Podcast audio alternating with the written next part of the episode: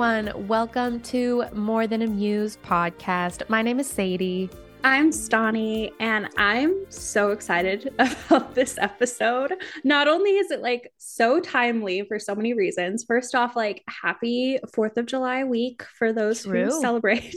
Mm-hmm. But also, um, we had an incredible interview with the author of a book that comes out next week plenty of time for everyone to go and pre order, and we would highly encourage you to do so. The book is called First to the Front The Untold Story of Dickey Chapelle, Trailblazing Female War Correspondent. It's by Lorissa Rinehart, and like we said, comes out on July 11th. And not only did we have the pleasure to read this book, but we also got to talk with Lorissa. And that is what the bulk of this episode today is. Just uh man, Dickey Chapelle, one of my new favorite human beings ever. I know. She's a freaking hero. like, seriously. Uh, how do you even describe her? She was one of the very first female war correspondents, which means that she was in the middle of the war effort yeah. going on, taking photos and writing articles back. And she also happened to be the first American female journalist killed while covering combat. And that was definitely because of her fearlessness, just jumping into the middle of literally bullets mm-hmm. in order to send stories back to everyone at home. And she did that through World War II and into the Vietnam War. So yeah. pretty major events in US history. And yeah, it was it was incredible. I mentioned it many times during our conversation with Lorissa, but like when I finished this book, just tears were just streaming down my yeah. face and I cried so, so many, many times. yeah, that it made me emotional, or that I was like reading it and it was like I was watching a movie because it was like, no, like I was almost like audibly just responding to it because it was so good. And so, if you're looking yes. for a book to read, hello, pre-order it right now. It's amazing. Not only is it like an incredible story about an amazing person that was like erased from history, it's also just like so beautifully written. She said she wrote it in the style of like an old adventure story and you can definitely tell like but even like the sentences themselves are just like beautifully written. So I honestly think anyone would enjoy this. I fully agree. Before we dive into the talk that we had with Lorissa, uh, we're just going to give a brief overview on who Dickey is. We kind of just jumped right into talking about her and about the book because I was just too excited to do that. mm-hmm. And so this will give you the backdrop of who she is. Obviously, if you haven't read the book, you can still listen to the interview. You'll definitely understand what's going on. So, Dickey Chapelle was born as Georgette Louise Meyer on March 14th, 1918. She lived in Milwaukee, Wisconsin for her early life. By the age of 16, she actually was attending aeronautical design classes at MIT. She ended up dropping out because she wanted to learn how to pilot airplanes instead of designing them her parents were not very thrilled with this, among a lot of things. So they sent her to live with her grandparents in Coral Gables, Florida. And when writing press releases for air shows while she was there, which paid really good money, it led to an assignment in Cuba. And getting the story on the Cuban air show disaster, she managed to submit a very timely article to the New York Times, which got her noticed by an editor at Transcontinental and Western Air. And then she moved to New York City, where she lived pretty much for the rest of her life. Yeah, I, I think so. Mm-hmm. Except for the times that she was out on the war front, of course. Which um, like most of the time. yes. Yeah. And seeing this like desire and everything for journalism, she decided to take a photography class in order to you know, be a better journalist because mm-hmm. you couldn't just write the story, you had to take the photos. And so she took weekly photography classes with Tony Chapelle, who ended up becoming her husband and is kind of garbage human being. Yeah. Uh, we didn't talk about him in our interview, but mm-hmm. yeah, public enemy number being. one, Tony Chapelle. Seriously. They would later divorce, but she did keep his last name. So that's what she's known by. She eventually quit her job at Transcontinental Western Air to complete a portfolio, which she sold to Look magazine, and then was hired as a press liaison for the New York office and continued. And oh, the rest the is history. I know. I'm like, and then she just went on to report on all of the most important moments in history for mm-hmm. the next couple, however many years yeah before she was killed in combat yeah. Uh, one thing that's really cool her body was repatriated with an honor guard consisting of six Marines, and she was given a full Marine burial. We talk about in an episode, they literally called her one of them. And then her story was abandoned and forgotten until Lorissa Rinehart was able to bring it to the forefront of everything again. So incredible, incredible story. That is obviously the briefest smallest little sum up. There's so mm-hmm. much in the book about everything like her marriage, her childhood, how she managed to get to the front lines yeah, of the, the front lines of the places. war. And yeah, it's truly it's so inspiring. It's incredible. I'm inspired to be better now because I read that book. I know. So. And I think it's such a good book for July, especially like we said, this comes out the 4th of July week. But also, just like we talked about it in this episode too, but like everything that's happening in America right now and like how easy it is to get like disenchanted by yeah. like the country that you live in. Like it was so empowering to like read this story and see someone who saw like the ugliest moments of the world and still believed in like the good of the people. Mm-hmm. And I think that that's just incredible. I think so too. So enjoy this chat that we have with Lorissa Rinehart. Before we started recording, we were already gushing about how much we love this book. But first, will you give us just a very brief introduction on you, the bite sized version, of course, however much you want to share. Yeah. So thank you so much, first of all, for having me on. I've been such a fan of your show and your content for a long time. Like, mm-hmm. I feel like I'm always commenting on your Instagram posts. We love it. Thank um, you. yes, we do. no, absolutely. I'm like, oh, am I doing too much? But in any case, um, yeah, my name is Lorissa Rinehart, and I write about war art and women's history and where those things you know, intersect, which is not always, but when they do, it's it's quite quite fascinating. And writing, I, I always think it's important to say, you know, writing was not my first profession. It was like my fourth profession. So just all those folks who are you know thinking about starting writing and they're like me older than 20 i won't i won't divulge my actual age but it's you know it's always a good time to start writing. So i was a waitress for a long time then i managed restaurants then i worked in the arts then i worked in real estate. And um you know then i finally came to my first love of writing and this is my first book that is published. So i'm very Amazing. very very happy to be here I feel like that's, that's such amazing. a thing with creative people too, where it's like the life path is so just everywhere. I think that's like the one thing that makes every artist's path the same is that it's it's everywhere before it's we everywhere. finally reach to where we like you know are doing what we maybe want to be doing or something. Exactly, exactly. But it's all you know, it's all so important to understand the totality of life in mm-hmm. order to mm-hmm. be mm-hmm. you know a, a, successful artist and creator so I, I love my sort of sordid past of strange and odd jobs yeah no i i absolutely love it too and can relate of course i have um, to say though it's so impressive i've seen like reviews for your book coming in like the fact that this is your first book and it's already everywhere on like the lists of must read for the summer and everything that's awesome. Oh, thank you. Well, first of all, I had, you know, this book I love. I have known about Dickey Chapelle, the subject of my book, for a long time. Um, since high school, really. So she's lived with me for a long time. And so I had a really great understanding of her. And then so much of what she does, what she's about, you know, reporting on war, photography, women's rights, feminism, mm-hmm. but also social justice I'll speak to this, you know, uh, I'll speak to so many of my experiences before coming to write this book. So I'm that's so nice of you to say and I and I appreciate that and I also feel like you, you know I was able to put my whole self into this book. Um, yeah. and then I also had a wonderful editor um, mm-hmm. um, Hannah O'Grady, to whom I am eternally, eternally grateful. Um, I don't know if I'm jumping ahead, but you know, my That's first okay. man- my first manuscript that I came to her was literally twice as long as this. It was like amazing. I love that. I was just like in my little writing studio, which was a closet, like a walk-in closet, Mhm. you know, that I had converted into a writing studio, just like pouring like every piece of information and every emotion that I had, you know, into it. And she was so kind. She's like, "This is great, but I think we should cut it." Fine.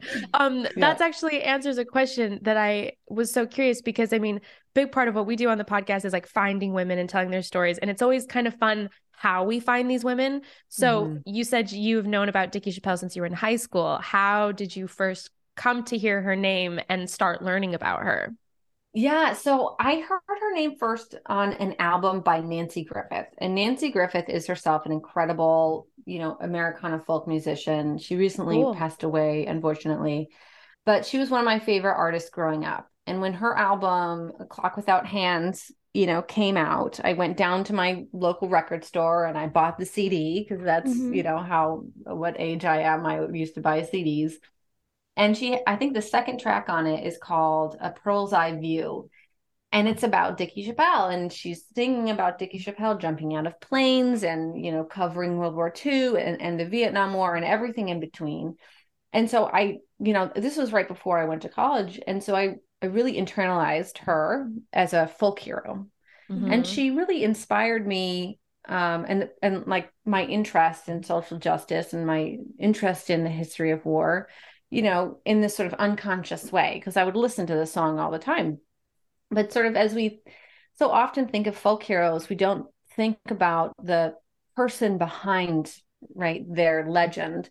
And so she wasn't a legend to everybody but me being a bit of a nerd she was a legend to me but i didn't think about her as a you know actual person and it wasn't until i was doing my master's degree um, and i was writing about the cassette letters uh, like recorded letters that uh, gis would send home during the vietnam war uh, that i came across her name again Mm. and i started you know digging and diving into into her legacy because i hadn't thought of her in a long time and it was sort of a revelation like oh right this this person that sort of really impacted me as a young woman. Um and and i came to find out two things. One that she was absolutely incredible. And two no one knew about her. No one knew about her legacy. Mhm.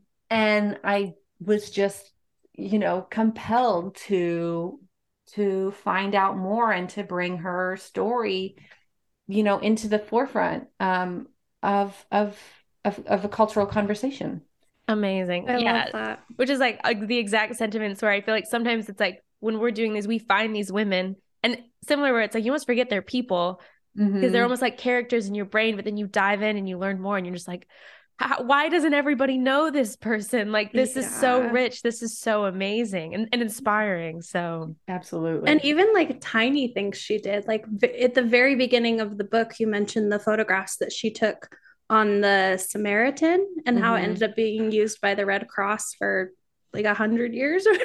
You know, like it's just crazy to think that like that's such a tiny thing, but like driving blood drives, you know, forward and helping people, you know, encourage the war effort in that way. Like that's such a tiny thing, and yet that's so important. mhm. It, it is so Yeah. important. And I think that also speaks to the erasure of women's work yeah. so often, right? Like literally saving hundreds, thousands of lives, tens of thousands of lives.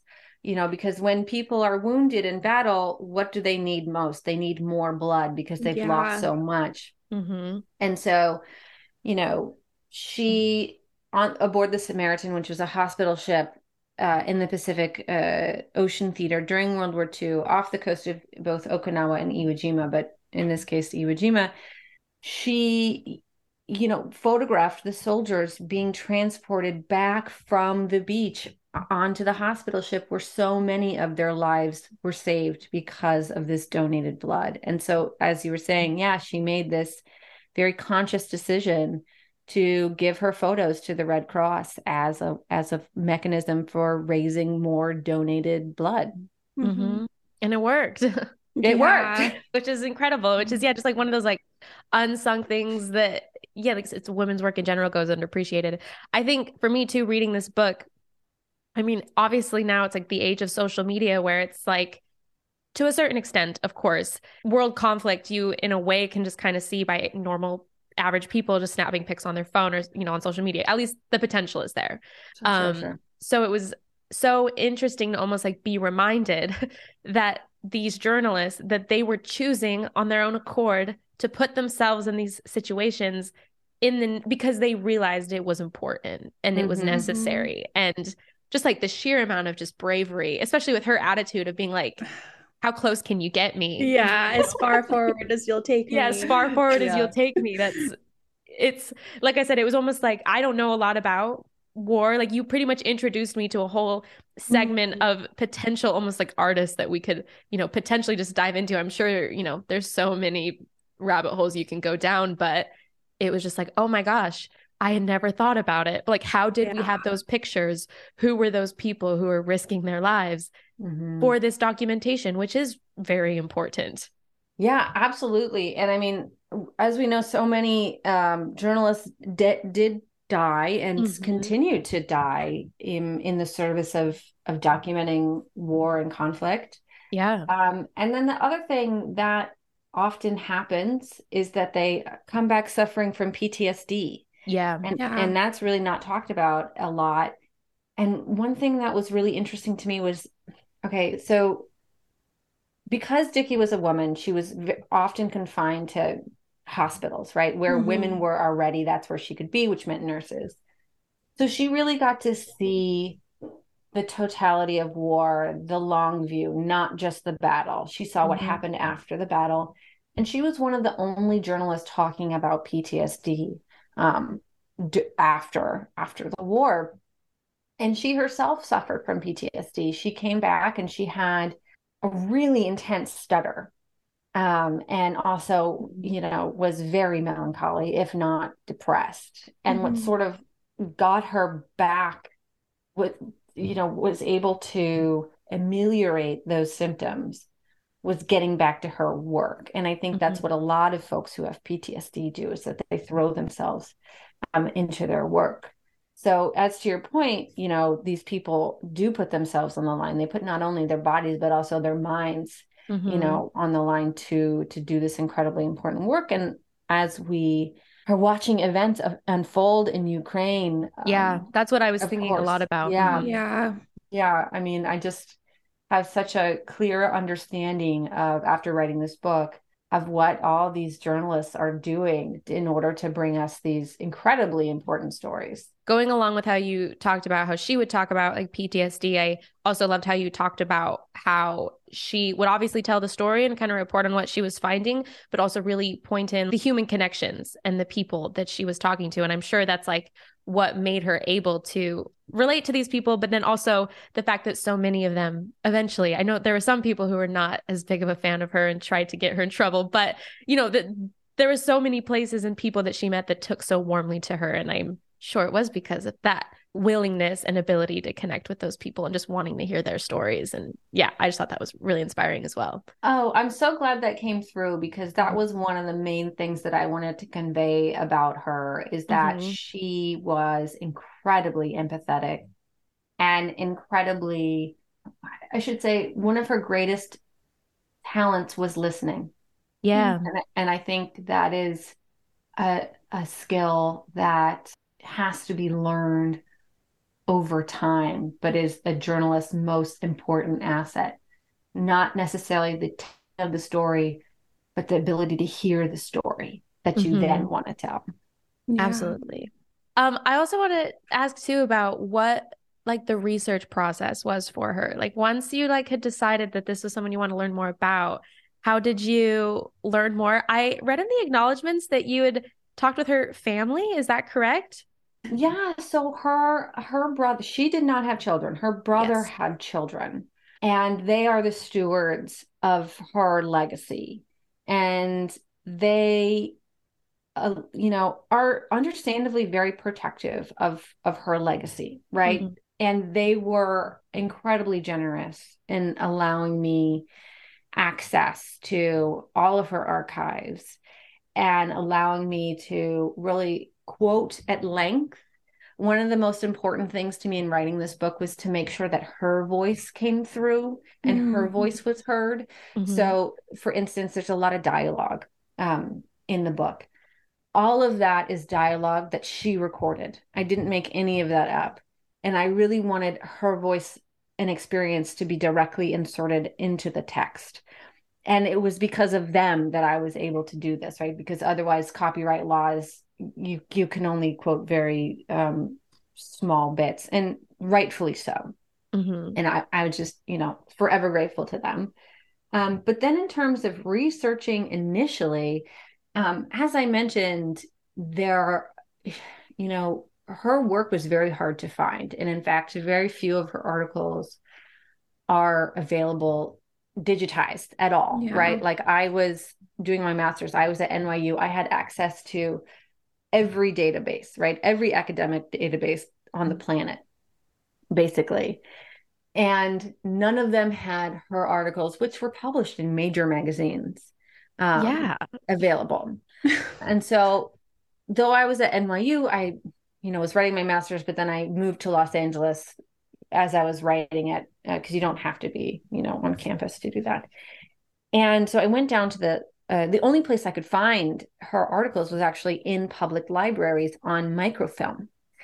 Like, like I don't know if you folks are familiar with microfilm, but if you watch a, a you know legal movie from the 90s like the pelican brief there, there's like really little film that you put in this giant machine and you scroll through it at like a thousand miles an hour until you come you know come to it and so i was you know in the basement of the los angeles public library scrolling wow. through the microfilm and you know reading her stories about turkey and vietnam and world war ii you know and i was probably one of the only people to do this for a very long time. Yeah. And yeah and i just had to like literally bring these stories back up into the light of day. And then so from there i went to the Wisconsin Historical Archives, which is a fantastic institution. You know, if you're a researcher or an archivist or just a fan of old things, as I am, I highly recommend uh, being a nerd and taking a vacation there. Um, but so I went, I went there where her archives were, are because she's originally from Milwaukee, and I read everything that she ever wrote mm-hmm. like all of her journals, all of her notebooks, all of her letters, everything. I just sort of imbibed as much as I could um, in order to to understand her not only her life but also her voice and her motivations.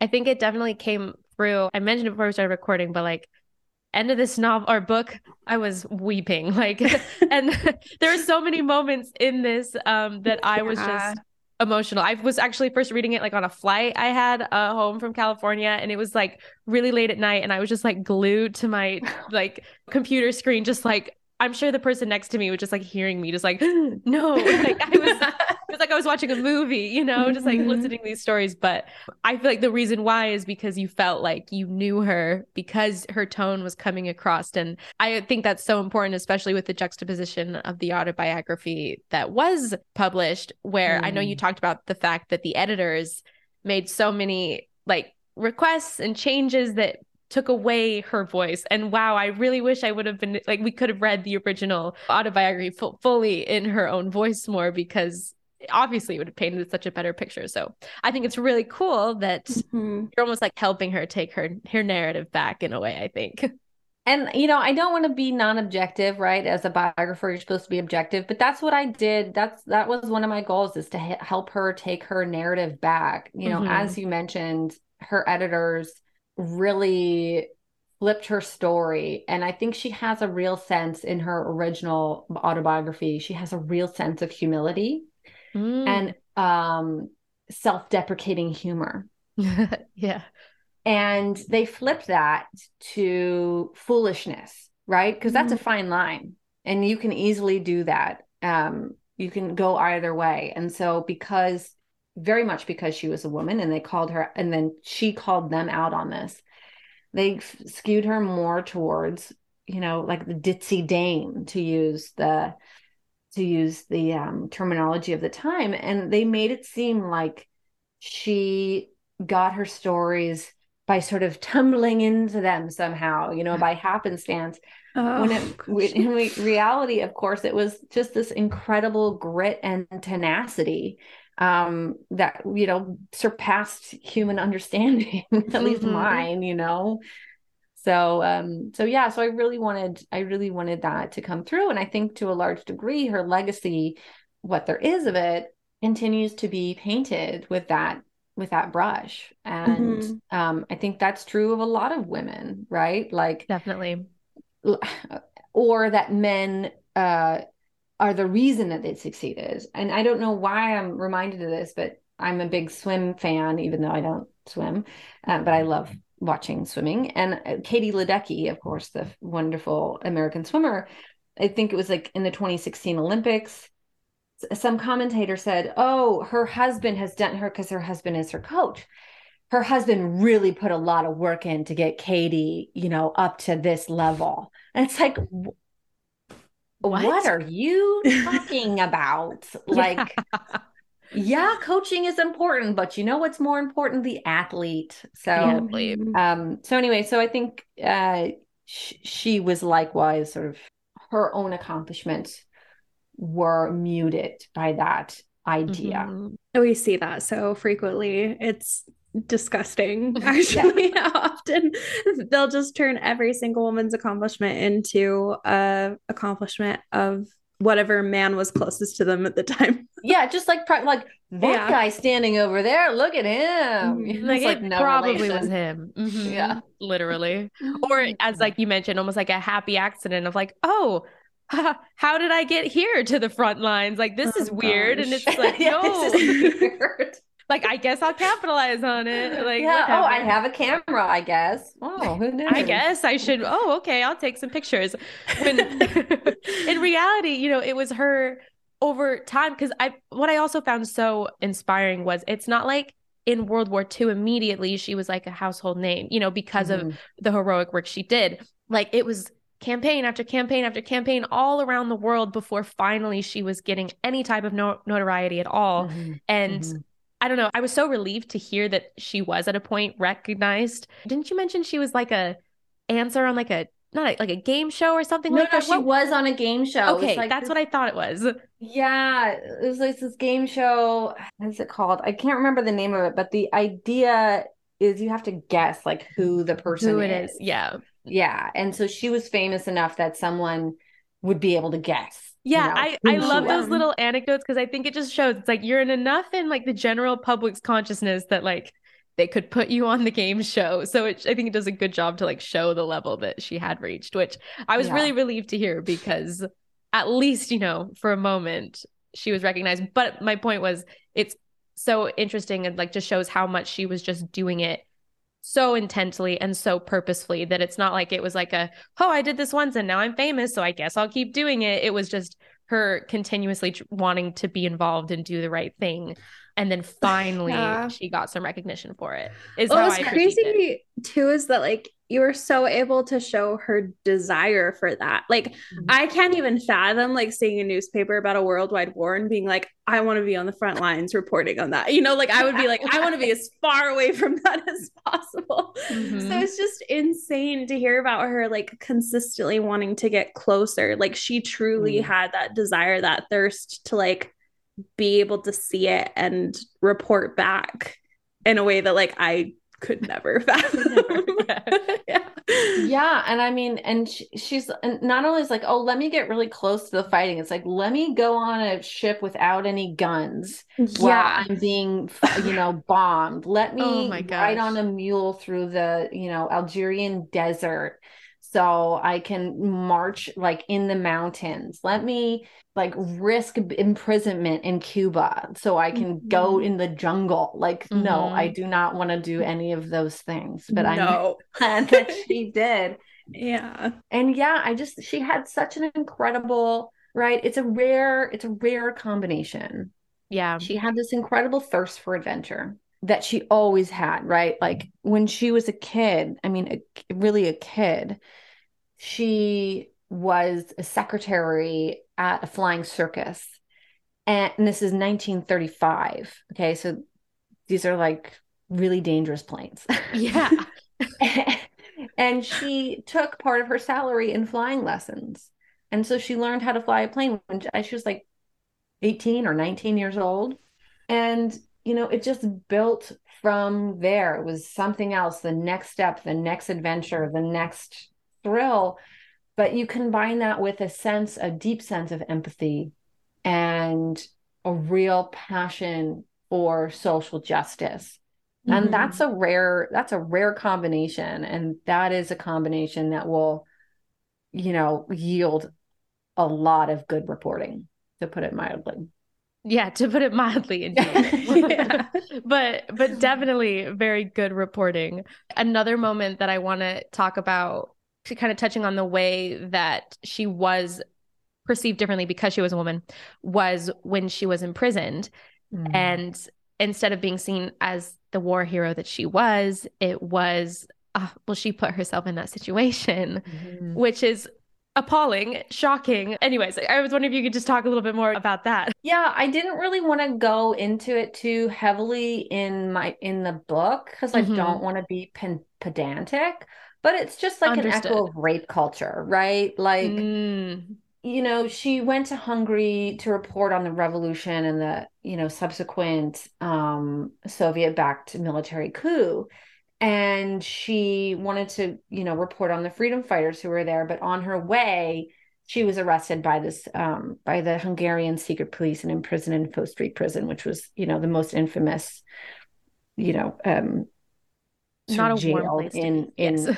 in budapest and when she was released so many of her male colleagues were just saying she deserved it she knew what she was getting into she probably wanted it and their language i mean and i'm not making this up nor am i exaggerating mm-hmm. and i was reading this and this just sounds exactly how men excuse and explain rape mm-hmm. yeah and you it really kind of opened my mind to how women are blamed for anything, right, that happens to them that is bad. It's her fault. It's not the fault of the system that is built around her. It's not the fault of this one individual who harmed her. It must be her fault. And yeah, I just really was shocked. Uh, I was both shocked and not surprised, right? Yeah. By by this. And another thing, since you bring up the point, um, another thing that happens, as you well know, is that because of this, we as sort of readers of history miss out on so much history because what women have recorded and women's experiences is either completely erased or utterly disregarded as not important and mm-hmm. that is an incredible loss to us as historians or um, you know cultural historians. Um, and so I, I wanted to both make the point that this happened to her and also try to bring home the idea that there's many, many, many other histories sort of hidden yeah. in frankly plain, plain sight um, mm-hmm. that I think will revolutionize and change the way we, we view so many events. Agreed. I think that's something we run into all the time with the podcast that it's like, and we've even talked about it, how we feel I don't like part of our education was just like stolen from us. Like I feel that all the time with art history, especially because it's just like, why didn't we learn about this? Like she obviously was like an important part of it. Why wasn't this included in my curriculum? Mm-hmm. Like why did they feel the need to take this narrative from me? Mm-hmm. Um, and yeah, it feels awful when you look back because you're just like they're not even that hidden they're usually right there yeah it's almost like you just have to slightly just like lift something yeah. up you don't even have lift to lift a piece of much. paper up yeah mm-hmm. exactly I mean, and Hilma af Klint right is oh, very yeah. much people are talking about her now and I obviously love her but you know she so was much. well known in mm-hmm. her time right? It's yes. not like she was unknown in her time. People knew who she was, people knew her work. Mm-hmm. And then it was the historians and history that wrote her out. Mm-hmm. Yes. Um, so yeah, I mean, and the same is true with Dickey, as you were saying. You know, she was yeah. well known, but then suddenly she just disappears. Well, it makes it look like a conscious effort to take the women out of the narrative. And that's hard to excuse because then you're like, exactly. it's not just ignorance. Like someone went, well, we don't need this and like set right. it off to the side. Oh, we go. Yeah. Yeah. Yeah. And I think a lot of people ask me, why don't we know, why don't we know about Dickey? Why don't we know about Dickey? And I think it's very much because she was her own best and in many ways only advocate.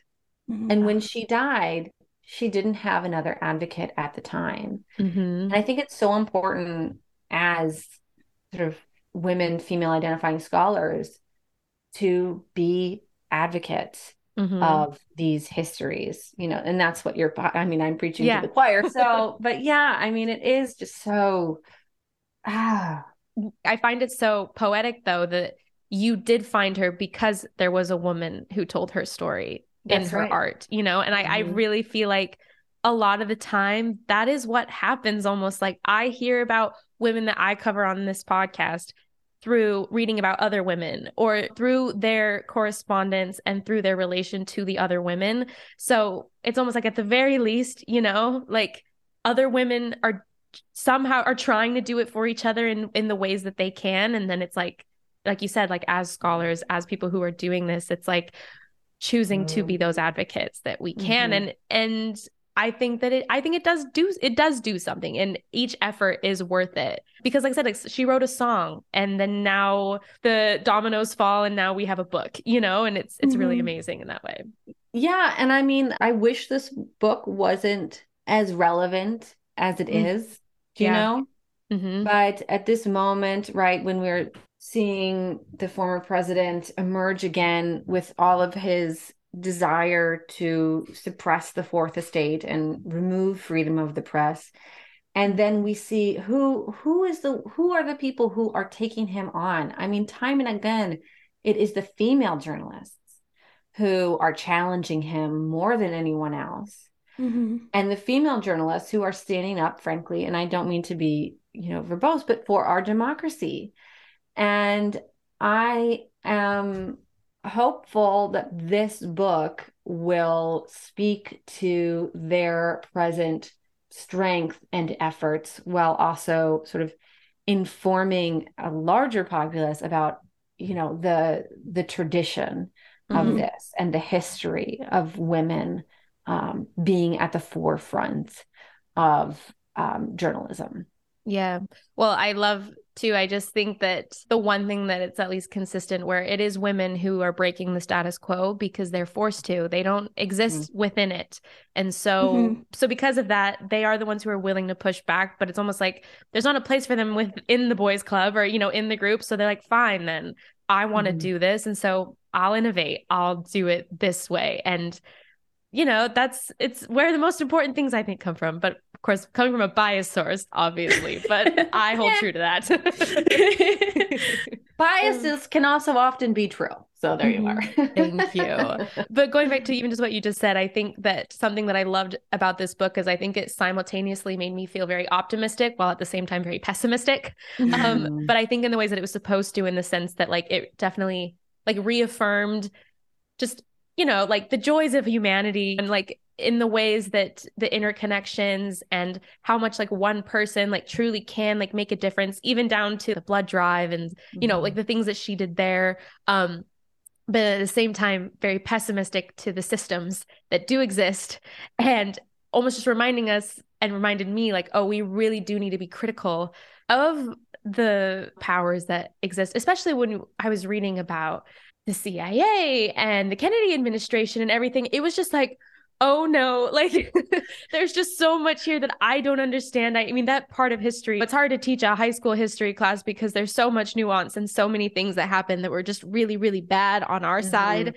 So I don't, I personally don't know a lot about it. And so it was just like a good reminder of like, mm-hmm. oh, we are not the historic good guys that we love to paint ourselves, you know, mm-hmm. through history. No. and and yeah and yeah it just it just did both. I was like, I feel so inspired, but also just like, ugh, this world. but hopefully in the right ways. yeah. Well, and I think that's I, I think that's a really speaks to to Dickey Dickey's sense of optimism. And mm-hmm. she knew so many, not everything, but she knew a lot of the failings of mm-hmm. America, right? Mm-hmm. And I say this in the book, and this is you know, a, a quote from Abraham Lincoln that she believed in America's better angels. And she knew that it failed. She knew that it didn't live up to its promise, but she believed that it could. And she was willing to fight with her life to see that achieved or to contribute mm-hmm. to that. And I think as we move into this moment where we are confronting a new wave of fascism, where we have challenges from climate change to the threat of um, artificial intelligence, you know, we, it is important now more than ever to believe and fight for America's better angels because for all of its failings, it does have a promise and it's up to all of us to fulfill that promise. Mm-hmm. And I know that is a little can seem naive and and cheesy, but I think this is a moment that really calls for sincerity.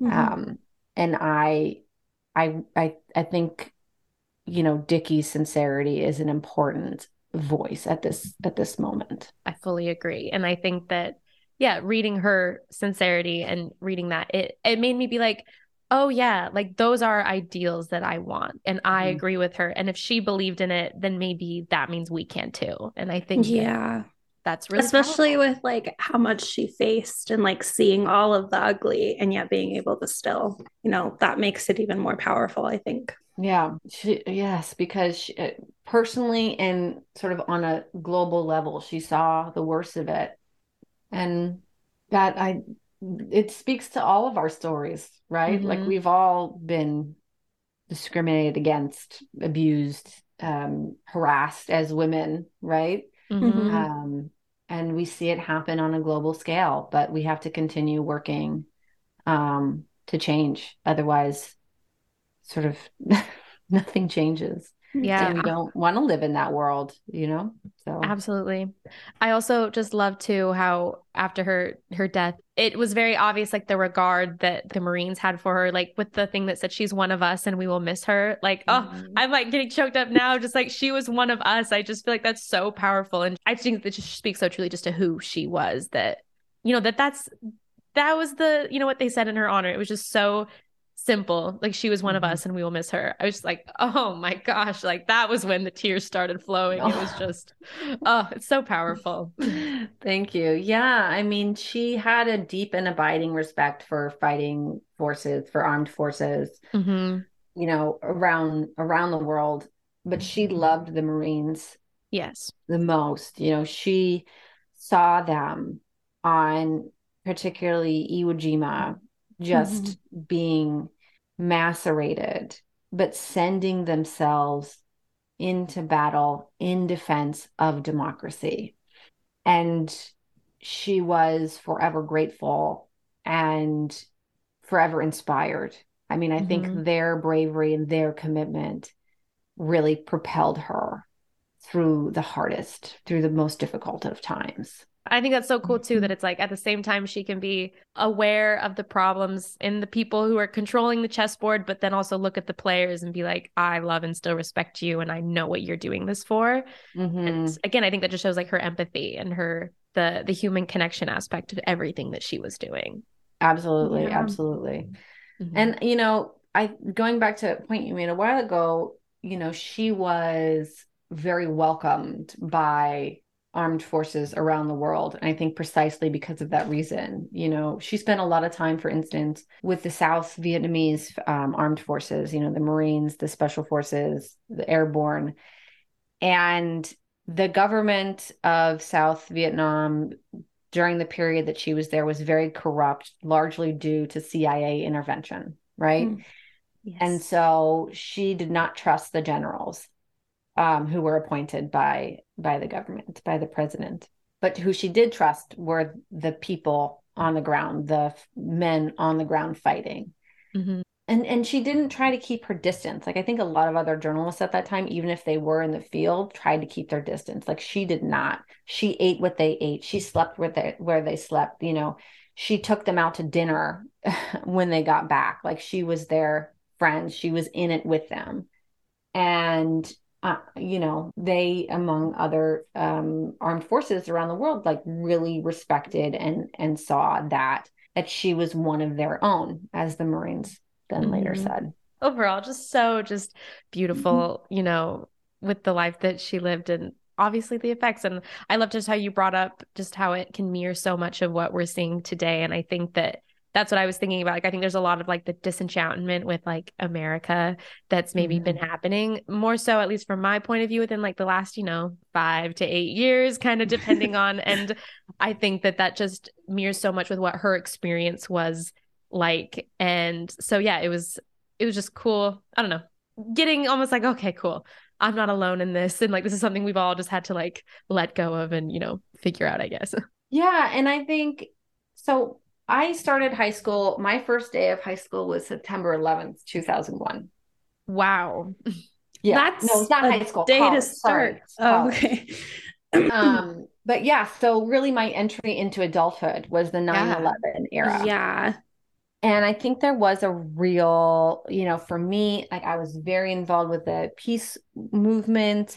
Yeah. Um, and I think there was a real disenchantment, as you said, with America Mm-hmm. Mm-hmm. But now, what I'm seeing, and perhaps it's because I feel this way, but I really do see this because of the incredible activism and involvement yes. by a younger generation is that it's not disenchantment, it's not disengagement, it is. It, it, it's engagement. It is the desire to make the system their own and to make democracy shaped after the people, perhaps mm-hmm. at last. Um, and so that to me is incredibly um, exciting. And I, I think I'm almost more hopeful now than I ever have been, simply because I see so many people coming together, creating communities and making their voices heard um, in ways that are real and productive. And I think when we see, and I'm a bit off topic, but we see so much pushback, right? We see so much pushback by the sort of Christian um, neo fascist right. Well, of course we do, because they're being challenged for the first time, you know, in American history. And mm-hmm. their, um, to me, their response should be met by even greater you know force but their response signals the fact that they are being challenged and um, they are losing. And rebecca solnit says so beautifully you know they are the dam we are the river. And in the end the river always wins. So i think that too then i guess that engagement just really matches what you know dickey did her whole life. So absolutely absolutely. Yeah, and again that's why i think this book is so topical I, at this mm-hmm at this moment, and I'm I'm very glad it's it's coming out now, and I hope it is um, both both inspiring and informative. Um, to folks, not just to women, but also to men. You know. Oh yeah, definitely. I like. I'm already planning I like pre-ordered, so my copy will be here the day of release. Oh, yeah. yeah. But I'm like so excited to even like give it to my dad because he loves like war stories. He's read so many books about World War II and um, especially like Okinawa and Hiroshima. We lived in mm-hmm. Japan for a little while when I was younger, and um, obviously like it's more of a distant memory now, but back then it was still pretty relevant. Like, not, I mean, not super, but it was still a major part of recent history. Um, and so he like was very endeared to the Japanese people and their point of view and mm-hmm. read a lot of books from both sides. And like I'm so excited to give him this book. I think it's a great one for like there's so many memes about the World War II dads. So Yes, totally. No, I I was literally Yeah. FaceTiming my grandma and grandpa right before this. And I, you know, Oh. they're like, What were you doing today? I'm like, Well, I read this book and Mhm. you need to read it too. So Oh, because yeah. my grandpa too is also like has read Mhm. every single book on there about World War II. And I'm like, all right, grandpa, there's this woman that you need to learn about. so oh, that's yeah, so he's great. very Yeah. Yeah. And I mean, that was part of, okay. So Dickey's favorite uh, genre was sort of neo, noir, right? So I wanted to write her biography um, in this sort of noir adventure sort of voice. Mhm. Yes. Um, but with this underlying war story behind Mhm. it. um, not specifically to appeal to male readers, but with the hope that they would be drawn in by it as well, because it is such an exciting story and it does fit into that, like, Mhm. you know, World War II dad. Um, Yes. niche. So, absolutely. Thanks for plugging my book with your folks. I appreciate that. Oh, absolutely. Like I said, my I dad loved it too. Copy too. I was like, I I read it on my laptop screen. I need this physically. Like it's Oh, incredible. Thank you so much. Yeah, That's you're welcome. Really And- kind of you. Um, it, it comes out July 10th, right? July 11th. okay, July cool. 11th. I'm Yeah. I checked. So that'll be a week after this episode comes out. So if anyone's listening right now, they can still pre-order, right? For a Mhm. week. Yeah. Yes, absolutely. And um, you know, support your local bookshop shop Mhm. or um, bookshop.org uh, dot org is fantastic. You know, uh, and um, yeah, anywhere books are sold, you can you can pre-order it. Perfect. Yes. Amazing. Well, thank you again. Uh, Mhm. like we said, it was Seriously. a yeah. true pleasure just to read about Dickey. And yeah, thank you so much again for reaching out to us. Well, thank you so much for having me on. What a what a what a wonderful interview. I really enjoyed talking with you both. Well, thank you so much for listening today. If you're a fan of the podcast, come follow us on Instagram, just more than amused.podcast, where we'll be sharing all of our content. Also, I just realized let's shout out her Instagram. It's just Lorissa Rinehart. L O R I S S A underscore Rinehart. Uh, so you can go follow her as well. Um, she mentioned it, but you can pre order the book, local Mhm. bookstores, all that good stuff. And I think that's it. Yeah. it Comes out next week. Just over $30. Go buy it. Go And then give it to your World War II dad. Give it to your World War II grandpa. get it Yeah. for everyone you know. Yeah. Let's talk about Dickey Chapelle again. Yeah, I agree. And we'll be back next Monday for another episode. Mhm. Bye.